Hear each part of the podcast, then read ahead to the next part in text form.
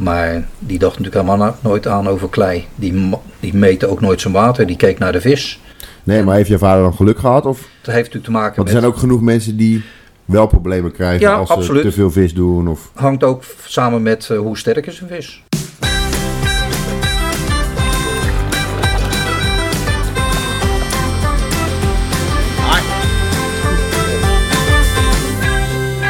Dit is de Kooi Podcast. Waarin we je meenemen in de wondere wereld van kooi. Goedemorgen, alweer aflevering 2 van de Kooi Podcast. Eh, waarin ik eh, Sander natuurlijk eh, ja, ook deze week weer aan tafel zit met eh, Egon en Robert. Welkom heren. Goedemorgen. Eh, ja, aflevering 2. De vorige aflevering hebben we het gehad over een stukje geschiedenis van de kooi. En hoe wij eigenlijk eh, alle drie in de kooi beland zijn. Eh, en we kunnen nu, eh, ja, we gaan een stapje verder. We gaan het voornamelijk hebben over hoe we nou onze kooi gezond houden het hele jaar door. En eigenlijk om daarmee te beginnen wil ik jullie vragen, wat is nou de grootste eye-opener geweest in de jaren dat jullie hobbyist zijn? Egon, eh, dik 20 jaar, Robert ook. Ja. Ja. Ja. Als je nou één ding mag noemen. Jongen, jongen. Ja. Eén ding noemen. En er zijn zoveel veranderingen geweest. Maar Eh, Als Maar ik- waarvan als- denk je, dat moet ieder, ieder hobbyist weten voordat hij begint? Dat heb ik geleerd. voerregime. Oké, komen we op terug. Ja. Ehm, dan zeg ik toch de microscoop. Het gebruik van de microscoop. En eh, ja, dat- Ja, dat het toch wel echt, echt heel handig is. ja. Ja, vroeger of laat. Ja. vroeger of laat krijgt natuurlijk iedere hobbyist te maken met zieke vissen een keer. Dat, ontkom je niet aan. Ja. Ehm, maar ik denk dat als ik even zo kort daarover nadenk, is dat beide onderwerpen, samen met misschien nog één onderwerp, toch wel heel erg qua, met de gezondheid van de kooi te maken hebben. Ja. Hè? Voer is super belangrijk, daar kan je misschien iets meer over vertellen zometeen, Egon. Ja. Eh, maar zelf een microscoop kunnen bedienen en parasieten kunnen herkennen is natuurlijk ook super belangrijk. dat is eh, zeker belangrijk. Ja. Maar, En en, dan- en, en jou hoor? Heb Ja. een, eh, Nou, ik wil hem eigenlijk wel af, afmaken dan, is met, met de waterkwaliteit. Ja. Hè, want gezonde kooi doen het beter in goed water. Dus hoe beter je waterkwaliteit, dus hoe minder problemen je krijgt. Eh, nou combineer dat met een stukje kennis over microscopie en voeding. Dan heb je eigenlijk alle drie de hoofdaspecten van het gezond houden van kooi. Ja. Ja. In de vorige aflevering hebben we ook gezien hè, dat uh, kooi houden is eigenlijk water houden. Ja, absoluut. Ja. En als we kijken naar, ja, hoe hou ik nou mijn water goed? Tja. Wat, wat zijn daar de, ja. Ja. wat is daar de key in? Kijk, je, Ja, dat- elke vijver heeft natuurlijk een filter nodig, want we hebben onwijs, het zijn eigenlijk varkens Ja. hè, in de vijver. Ze, onwijs veel eh, ontlasting en ze eten superveel, dus het water wordt slechter. Nou, onze filters halen natuurlijk eh, de, de rommel eruit en maken de schadelijke stoffen, ammoniak en nitriet eh, onschadelijk. Ja. Ehm, Ja, dat, dat, dat betekent dus dat ook filtratie natuurlijk super belangrijk is. Ja. Eh, maar het is ook meten is weten. En meten is weten is, je, je neemt monsters van je vijverwater om te kijken van oké, hoe is het met de zuurgraad, de pH, hoe is het met de hardheid van het water, hoeveel nitriet, hoeveel ammonia en, en dat soort zaken. Maar meten is weten is voor mij ook eh, je leidingwater meten. Ja. Want soms krijg je gewoon in de leiding, in je leidingwater, krijg je al nitriet mee.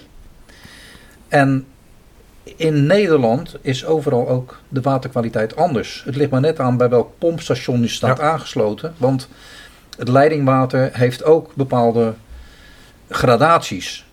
Uh, voor de overheid is het goed als er uh, maximaal, ik noem maar wat, 0,2 milligram per liter nitriet in zit. Maar dat willen we helemaal niet hebben in de vijver. Dus als je constant vervest bijvoorbeeld, breng jij constant nitriet in de vijver. En als je dan nitriet in je vijver meet, natuurlijk moet het filter het afbreken, maar je kan dan nog steeds waardes meten. Ja. ja die worden gewoon meegeleverd met je leidingwater. ja, dus de basis is wel water meten. Meten. Uh, ja. Dus je zegt eigenlijk, meet je kraanwater?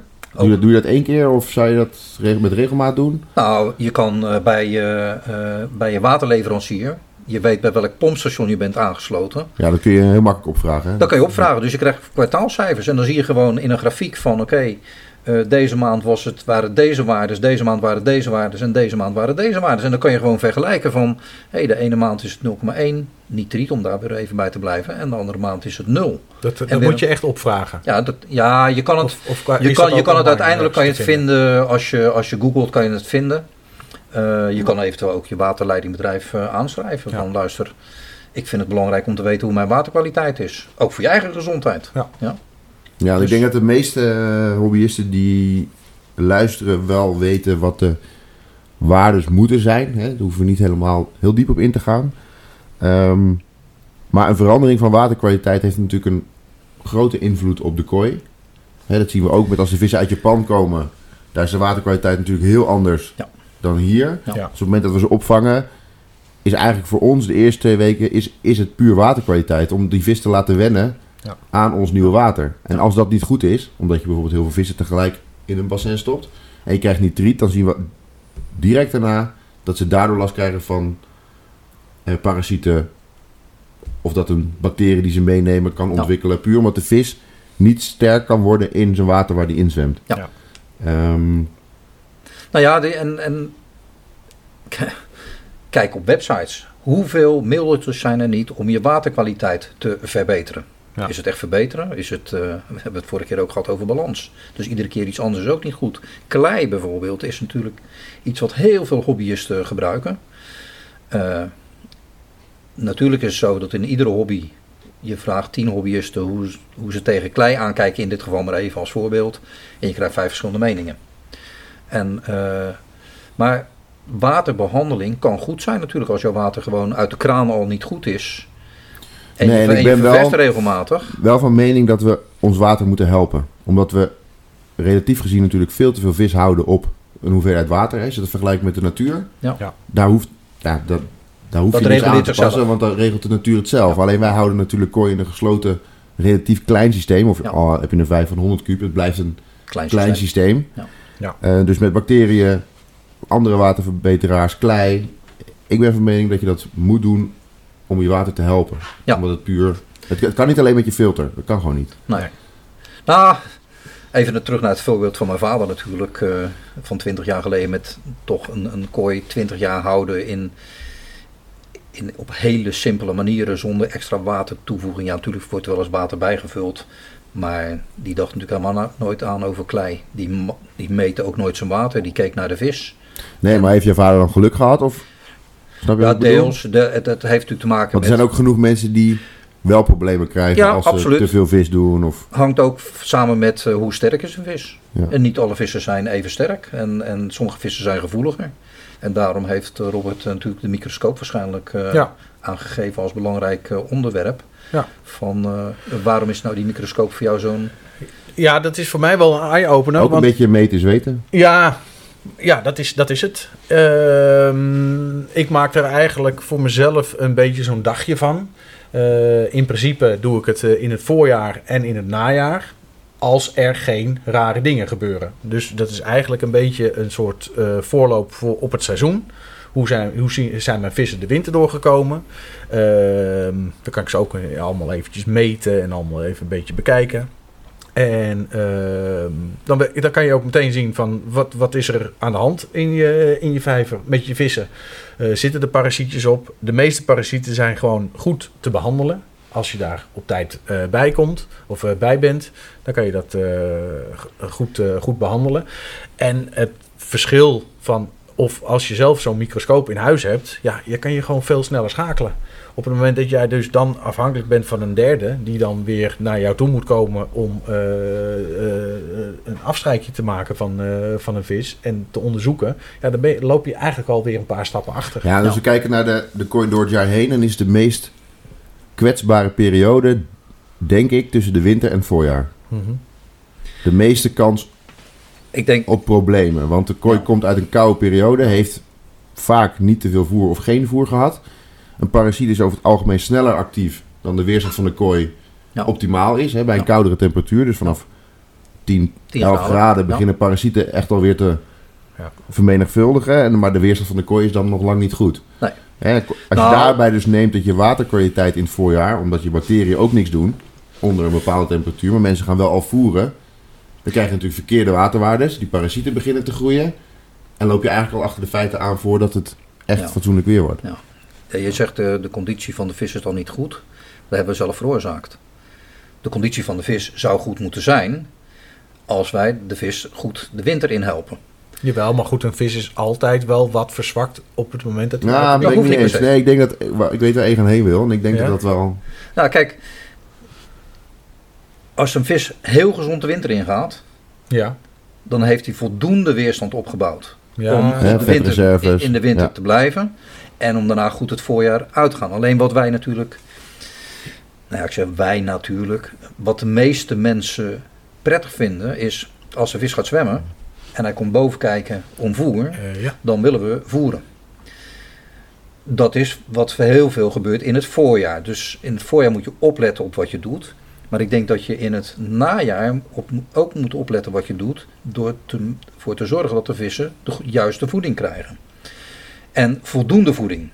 Maar hoe weten we nou wat voldoende voeding is? En ik wat ik is- weet en wat is zeker. de juiste voeding? Wat is de juiste voeding? Ja. Ik weet zeker dat in de eerste 12, 13 jaar in de kooihobby hebben wij, heb ik thuis niet goed gevoerd. Nee. Waarom? Zeker niet. Ik, ik hield al geen rekening mee met hoeveel kilo vis heb ik nou eigenlijk in mijn vijver. Ja, wat hebben ze nodig? Wat hebben ze Nee. nodig? En, en dat varieert. Eh, en dat kan iedereen kan dat voor zichzelf eh, eh, bepalen. Maar in wezen is het zo, bij, op het moment dat je net begint te voeren, zouden vissen een half tot 1 procent van hun lichaamsgewicht mogen hebben. Maar dan moet je eerst weten wat dat lichaamsgewicht is. En natuurlijk, dat lichaamsgewicht kan je, ja, je kan iedere vis meten en wegen. ja.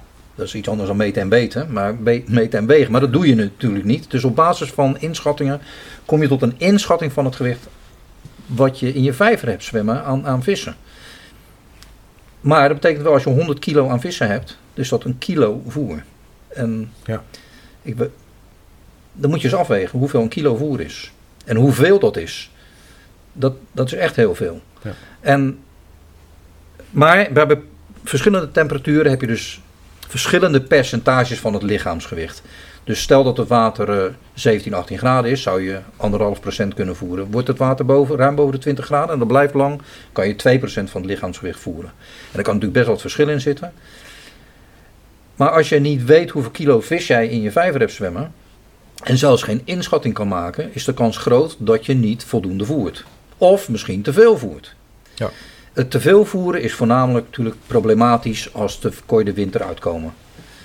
Ehm, als je te veel voeren bij 20 graden, dat gebeurt niet heel gauw. Dus daar moet je mee opletten. En daar bereid je dus de kooi voor voor de winter. Zorgen dat je in het najaar niet begint met heel veel te voeren. En probeer de verleiding te weerstaan In het dat die- voorjaar. in Ja. het voorjaar Ja. dat die kooi komt, te vroeg. komt eh, bedelen. ja. Ja? En in het najaar mag je daar gerust flink voer op die, op de, op die, eh, in, in, in de vijver gooien. Alleen daar komt dan het volgende bij, is kwaliteit van voer. Hoe weet je nou wat goede kwaliteit van voer is? Er zijn hele verhandelingen over geschreven. Er zijn... Maar je kan zien wat, wat, wat de kooi nodig heeft door het simpel te kijken op het etiket. Ja. Wat zit er nou aan grondstoffen in mijn voer? En eh, vaak kijken mensen naar eiwitten. Maar zijn het goede eiwitten of slechte eiwitten? Nou, we gaan hier niet een, een hele verhandeling houden over zeg maar, de, de, de, de kwaliteit van, van, van de eiwit en dat soort dingen. En hoe je dat nou in, in samenstellingen moet doen. Er zijn ook heel veel mensen die zich daar echt heel erg in, in, in verdiept Ja, we zullen hebben. wellicht eh, een paar uitzendingen later... eh, Nou ja, misschien is het leuk om iemand uit te nodigen die daar echt een, een studie van eh, gemaakt heeft, bij wijze van Ja. spreken. Kom je dan tot de conclusie dat het ene voer, dat er maar één goed voer is? Nee, er zijn natuurlijk verschillende goede voeren. Ga, ga naar de supermarkt. Als, als, als Rina aan mij vraagt van eh, Egon haal een pak yoghurt. Ja. En die gaat voor het yoghurtschap staan. Dan zie ik halfvolle yoghurt, magere yoghurt, volle yoghurt. Dan nog eens een keertje van de zuivelhoeven, van, Ja. eh, van de supermarkt zelf. En alle varianten daartussen. Dus het, eh, en is, betekent dat dat de yoghurt die ik daar pak beter is dan de yoghurt die ik daar pak? Dat kan je alleen maar herkennen door op dat etiket bij wijze van spreken te kijken. Nou, dat doen we natuurlijk niet. nou, Maar te zo- weinig. Te De weinig. meeste mensen te weinig, ja. Ja. En zeker nu tegenwoordig, omdat alles gereguleerd wordt. We moeten minder suikers, we moeten minder vetten, we moeten, niet, eh, we moeten geen vlees, we moeten niet dit, we moeten niet dat. Ik ben ervan overtuigd dat als ik niet meer op deze aardbol rondloop, dan wordt er gewoon op maandag bepaald wat we met z'n allen eten. Maar goed, als je, als je dan kijkt, 20 jaar geleden toen jij begon met, eh, met jouw hobby en waar we nu zitten, daar is ook wel wat veranderd in eh kooivoer. Dat klopt. En, en, en wat ik vroeger voerde, toen ik begon in de hobby, Ja. ik heb wel gekeken, geprobeerd me ooit te luisteren te leggen van oké, wat zijn kwalitatief goede voeren? Ja. En dus, ik voerde toen Medicarp. Maar mijn water was nooit helder, mijn water was altijd bruin. Ja. Maar op dat moment weet je niet beter, want je wilde dat die vissen goed voer hadden. Nou, ik vind wel dat je moet gaan kijken naar, oké, wat zijn kwalitatief de betere eh, eh, voeren. Ja. Dat heb, dat, ik denk dat wij dat de laatste acht, negen jaar hebben daar echt naar gekeken van wat werkt ook in onze vijver het beste, waar, waar blijven de vissen het gezondst van. En dan heb ik ook echt een, een voerregime samengesteld van wat voer ik in het voorjaar, hoeveel procent, wat voor voer, vanaf welke temperatuur. Eh, in de zomer, als het bij mij lang genoeg warm bleef in de vijver, want het kan buiten wel warm zijn, maar dat wil niet zeggen dat het in, Nee. de vijver altijd warm is. Als er een langere periode was van warm weer, voerde ik gewoon groeivoer. Maar zes weken ongeveer. En niet drie maanden. Nee. Want ik vind ook dat je dat moet balanceren. Maar wat ik wel gezien heb, zijn goede groeiresultaten. Eh, het grappige is, we praten ook wel eens over groeiseizoenen. Ja. ik, heb, ik heb een vis, Ja. die is 20 jaar oud, of ik had een vis, die was 20 jaar oud. En die had eigenlijk maar vijf groeiseizoenen. Dat was de eerste vier jaar en toen die van 19 naar 20 ging. Oh. Bij wijze van spreken. Ehm, maar ik heb gezien dat ook oudere vissen nog steeds behoorlijk konden groeien. Doordat, door mijn groei of door mijn voerpatroon aan te passen. En daarom heb ik gezegd, voor mij is voer de eye-opener Ja. geweest. Oké.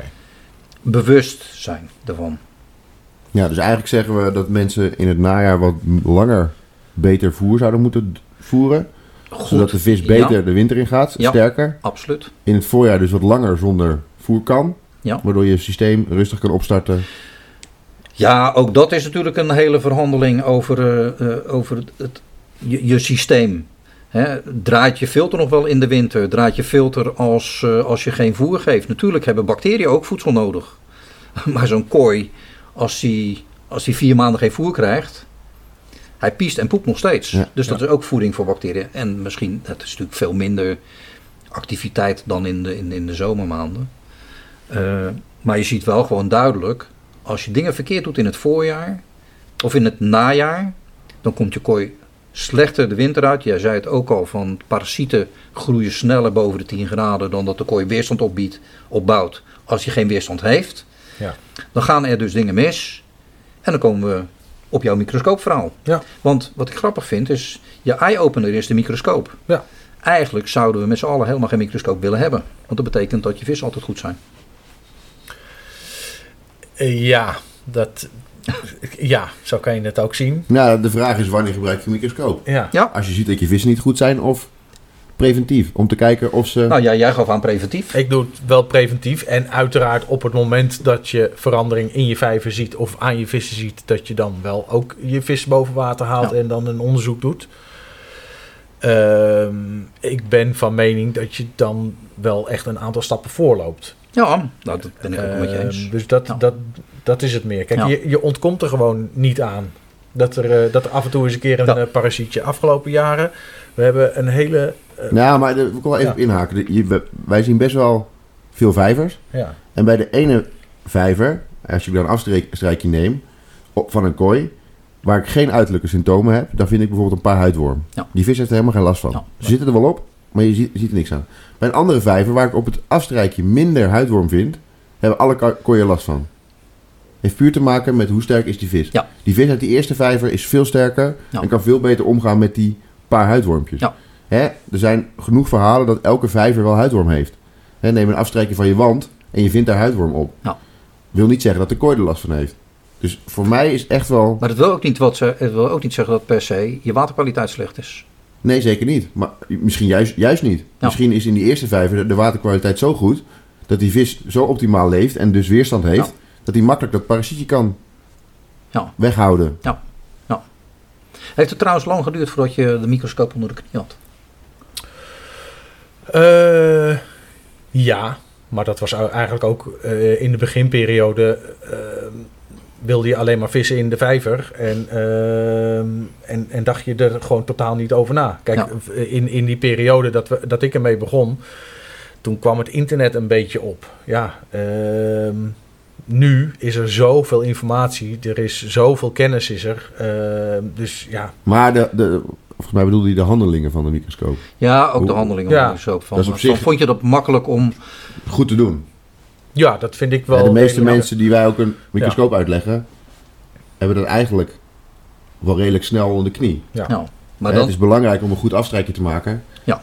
Die je vervolgens kunt kijken onder je microscoop. Maar het is geen rocket science.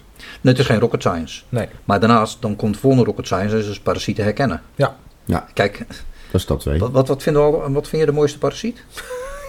De mooiste parasiet. dat is een leuke vraag. Ehm, geen. Nee? Nee, liever geen eh, parasiet. Maar, maar Nee. als, oh, je, je hebt Ja. parasieten, welk, welk, welk, welk vind je het mooist? Nou, ik, ik, zo heb ik er nooit over nagedacht. Nee, nee. Oh, ik vind, ik vind En wat vind jij dan een mooie? Trigodina. Trichodina. Een fantastische parasiet. Je wil hem niet hebben, Nee. maar als je ziet onder de microscoop het draaien Ja, van de, van de trigodina, de haartjes die die aan de zijkant heeft, dan snap je ook dat die zich in een huid kan invreten. Ja, vind ik met huidwormen altijd heel mooi Ja. om te zien. Hij zit natuurlijk aan één kant vast. En die andere kant die gaat alle kantjes Ja. op om, Ja. die, om die slijmlaag Ja, ja, ja. op te eten. Maar heb je nooit gehad dat als je door de microscoop... Kijk, je, je, op een gegeven moment zie je dat je vissen niet helemaal goed zijn. Ja. Dan neem je een afstrijkje. Ja. Wat hoop je dan te vinden? Antwoorden. Ja, ik, ik was altijd op zoek naar trigodina. Ja? Omdat ik die het makkelijkste kon herkennen. Omdat die er ook altijd, nou ja, niet altijd bijna op zat. Maar het, het is gewoon een hele mooie parasiet. Eigenlijk kon ik me nooit voorstellen dat als je, je, je vissen gedragen zich niet lekker. Je neemt de afstrijkje en je vindt niks op je... Nee, dat is wel heel dat frustrerend. Ja, Ja. dat, dat heb ik ook wel eens gehad, ja. ja. Ja, dus je hoopt wat te vinden. Ja, je Ja. hoopt wat te vinden, ja. Omdat je dat het ook verwacht. Ja. Ja. Ja. Goed. Als je, als je niks vindt, eh, dat eh, vind ik heel lastig. Ja, want Ja. waar ga je het dan zoeken? Nou, wat wij meestal uitleggen, hè, als mensen eenmaal weten hoe ze een afstrijkje scherp krijgen, is ga maar op zoek naar iets bewegends. Ja. En vaak, als je er dan niet uitkomt, maar met Google tegenwoordig, als je googelt op parasieten, vind je hele goede plaatjes en kan je best wel eh, parasieten herkennen. of Dus- je kan natuurlijk ja. je dealer of een, of een, Ja. of een kennis eh En informeren. er zijn natuurlijk best wel goede boeken zijn er eh, over te verkrijgen. Er zijn best wel eh, trainingen en cursussen die erop gegeven, over gegeven worden. Ja. Die hebben wij ook nog wel eh, in het verleden gedaan. Het zijn ook leuke cursussen, want Ja, het is ook heel leuk. leerzaam. Het, Ja. het hoort ook bij, Ja, eh, bij, bij, bij, bij de hobby een, eh, een beetje. Dat, dat hele... ja je komt allemaal met. Dan kom je in. Maar in- samenvattend is het dus eigenlijk, je waterkwaliteit moet goed zijn. En hoe hou je die dan goed? Ja, hoe hou je die goed? Ja. Daar kunnen we later nog wel Ja. ook met filtratie misschien nog een keer een aflevering over maken. Ja. Eh, je vissen moeten gezond zijn. Nou, het is natuurlijk waterkwaliteit, maar je kan ze ook gezond houden door het voer. Ja. En je voerregime. Wanneer voer Ja. je en wanneer voer je absoluut niet. Ja. Dus Ja. het is nu, we nemen deze eh, op op een eh, koude dag. Het voorjaar komt eraan. Ja. Dus eigenlijk zeggen we tegen mensen, wacht vooral even met voeren. Ja, en, Totdat, ja, en een pauze is natuurlijk ook helemaal niet erg. Mijn vissen kregen soms gewoon vier maanden geen voer. En omdat ik ook de vijver verwarmde, zwommen ze wel.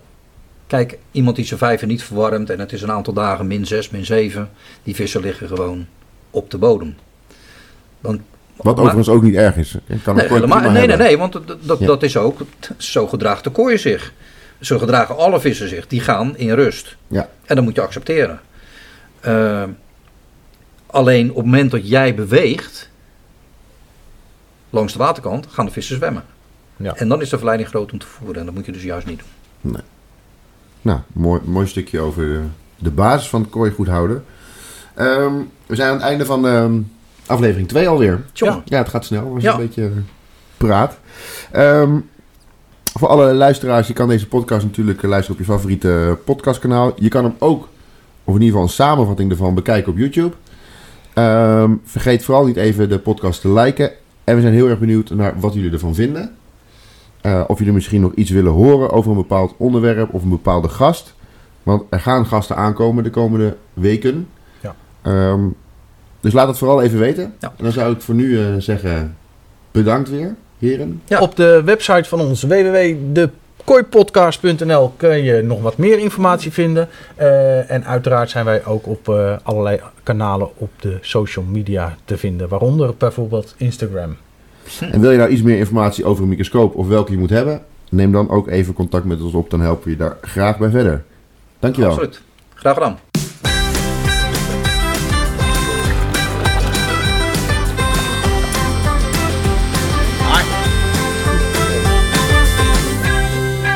Dit is de Kooi Podcast, waarin we je meenemen in de wonderenwereld van kooi.